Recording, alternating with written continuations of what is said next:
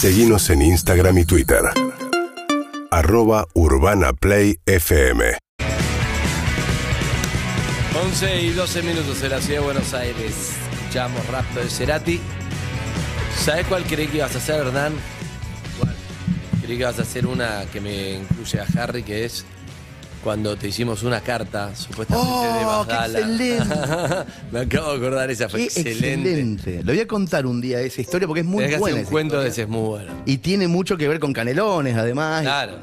y Está con- bueno, y con la película. Cuando, acordé, cuando sí, quisimos casiarear a Casiari. Sí, sí, sí, sí. Fue muy linda esa tarde, muy linda. Esa mañana, perdón. Eh, el cuento que voy a hacer tiene que ver con, con las dos mentiras, una verdad. Eh, antes tengo que decir que en orsay.org puede haber bonos de Peretti hasta el 31 de diciembre. Y que va a haber, me hizo acordar Harry, va a haber revistas Orsay cuatro trimestrales el año que viene, como en las viejas épocas. Habíamos dejado de hacerlo por el tema de cine, pero ahora estamos haciendo otra vez revistas. Her- Hernán sacó la promo, la promo más manipuladora y siniestra que vi en mi vida y es brillante y lo amo. ¿Cuál es? Las revistas Orsay bajan el precio 2 dólares por día de acá a fin de año. Si aguantás, te las llevas gratis. Claro. Pero si se agotan Al antes te quedas sin. Pero si se agotan antes, te quedas sin. Entonces, o sea, puede ser gratis Excelente. o te puedes quedar Es sin revista. excelente. Mira, entren a suscripción.orsay.org. Van a ver todo el tiempo bajando el precio. O sea, si la compras mañana, va a salir más barata que si la compras hoy. Y Pero, pasado mañana más barato. pero puede ser que te quedes sin. Pero hay solamente mil suscripciones disponibles. Son muy pocas. Son muy Pará, pará, pará, pocas. pará. Son muy Y pocas. aparte, eh, Orsay es una revista que se imprime según la cantidad de gente que la precompró. Exacto, con lo cual no, no- es que va a haber más después. Exacto. O sea, Y todas las personas que la compran, las mil, aparecen sus sus fotitos en la caja contenedora. Pero si las compras tarde, aparecen en la contratapa las fotos. Si la compras temprano, aparecen en la Ah, tapa. Déjamelo, déjamelo ver porque es, Es muy hermoso. Es suscripción. La revista Orsay orsay vuelve a ser trimestral y por suscripción. En este momento hay 879 suscriptores disponibles. El precio va a bajar 2 dólares cada día. La suscripción anual será gratuita. Se ponen de acuerdo, si se ponen de acuerdo y esperan. O Claro. sea, 34.280,84 pesos, 117,06 dólares. Claro. Empezó en 120, ya está en 117. El 1 de diciembre va a estar en 60. El 15 de diciembre va a estar en 30. El 30 de diciembre va a estar en 2 dólares la suscripción. Si aguantan. El lema dice, si se organizan, me cogen todos. Ese es el lema. Ay, sos espectacular, Dios. Es Bueno, muy bueno. Es muy lindo, es muy lindo. me encantó, me encantó, me encantó. Había una loca, Es genial. una loca en mi infancia. Se llamaba la loca Raquel. Solía pasar mucho por la calle 35. No era peligrosa, pero Chichita, mi vieja, no me dejaba mirarla porque la mujer se desvestía por completo en la calle a la mañana, a la hora escolar. Raquel era inofensiva, había sido maestra. Después de la jubilación se había quedado en la calle. Mi mamá me resguardaba por temor a que yo pudiera verla desnuda. Me resguardó bastante mal porque fue la primera concha peluda que vi en la vida. Dice exactamente eso el texto, por eso es la verdad Hernán de, me obligó a decirlo. es la verdad de, de Harry. Yo tenía cinco años. no sea escatológico. No es escatológico. No te Yo tenía cinco años y esperaba en la vereda que Roberto sacara el auto. Hacía frío, pero Raquel se puso atrás de un árbol y se sacó el vestido como si fuera una tarde de verano. Me quedé hipnotizado viéndole las tetas caídas, el matorral esponjoso, las estrías. Hernán, metete para adentro, dijo mi vieja cuando vio que yo la estaba viendo. Chichita me sacó del medio, se acercó a la loca y la espantó, como si fuera un perro. ¡Juira, juira! le hizo con el repasador. Después en el auto, Chichita me preguntó qué había visto. Y yo dije que nada. ¿Nada cómo? me dijo. Nada, mamá, no vi nada. Pero no era verdad. Yo había visto algo en el cuerpo de la loca.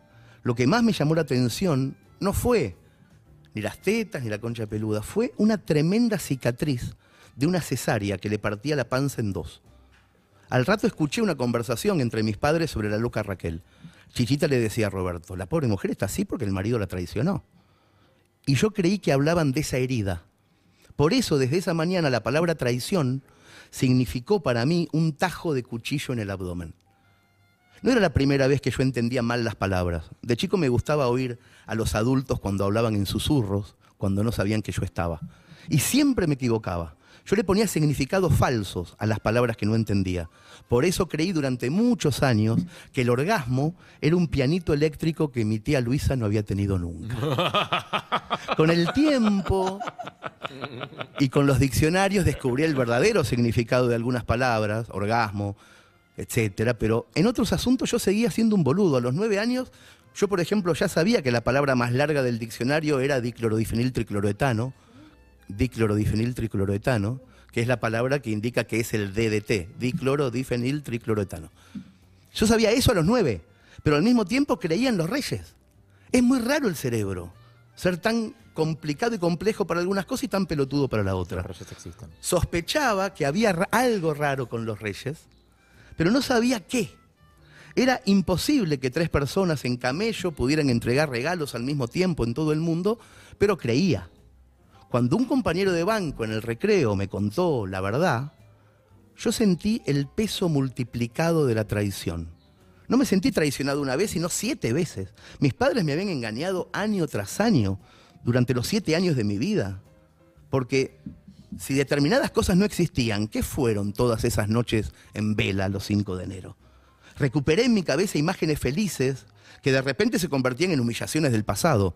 Mi papá llevándome a buscar pasto, mi vieja fingiendo sorpresa al ver un regalo que había envuelto ella misma.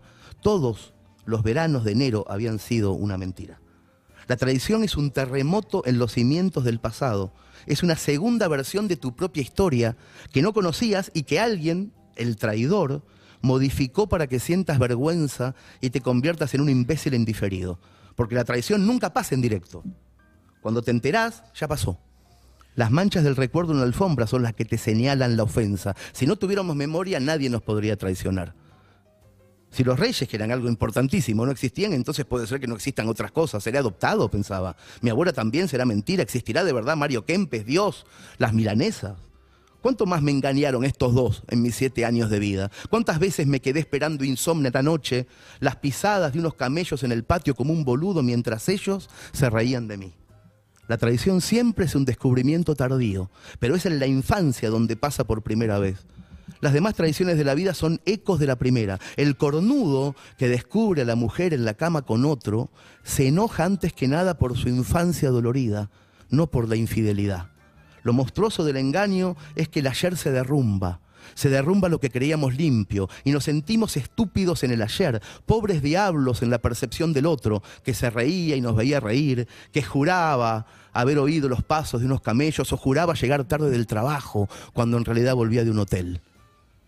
No, yo no estaba equivocado a los cinco años. La traición sí es el tajo de un cuchillo en el abdomen, una cesárea mal cerrada, una puñalada que te puede volver loco como a la loca Raquel y dejarte desnudo para siempre atrás de un árbol. Ese es el cuento. Muy bueno. Directo. Pueden comprar la revista Orsay ahora o más barato mañana en suscripción.orosay.org. El que avisa no traiciona. El que avisa no Traic- traiciona. Arroba Hernán Casiari. Arroba Casiari. En Instagram. Sí, no ahí sí, no ese sí. Casiari. Y en TikTok, y en TikTok también. Y en Virreal. Y en Virreal también. Esta obsesión por en tener a arroba Casiari en Estoy cualquier plataforma. rompiéndole el tujes a Mauro amigo Casiari. Mauro Casiari, ganándole todas las buenas, Virreal, TikTok, Instagram. No me, no me- no me gana una desde YouTube. Solo tiene YouTube. YouTube tiene nada más. Ah, y te duele igual, ¿eh? Ah, lo que me La duele. querés. UrbanaPlayFM.com